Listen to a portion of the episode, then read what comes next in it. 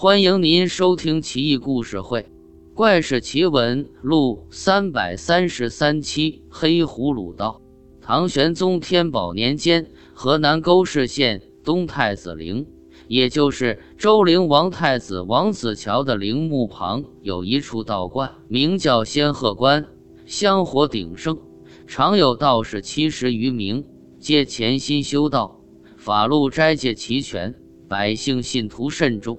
每年九月初三的深夜，仙鹤关必定有一个道士得道成仙，一时传为佳话，流传很广。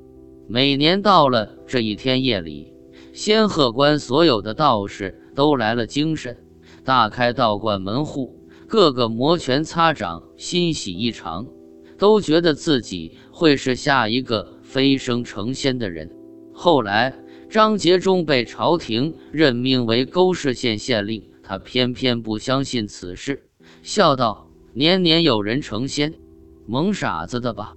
这帮牛鼻子到底搞什么鬼？我倒要查个究竟。”于是，到了九月初三，张杰忠带领两个武艺高强的护卫，全副武装来到仙鹤关潜伏，守了大半夜，一点动静都没有。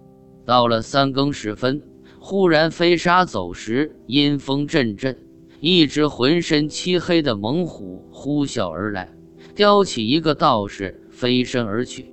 张杰忠大喝一声，命令护卫射箭，但黑虎身形如电，都没有射中，旋即消失。天亮之后，张杰忠将此事告知仙鹤关所有的道士，道士们都吓坏了。个个面无人色，这才明白成仙得道之事是多么的不靠谱。张杰忠大怒，召集所有衙差猎户四处搜索，在太子陵东侧的一处石洞内猎杀了几只黑色猛虎，又在洞中查获很多金简玉露以及道士的破衣烂衫，随后挖掘出人骨若干，惨不忍睹。年年九月初三有道士成仙，原来都是葬身虎腹。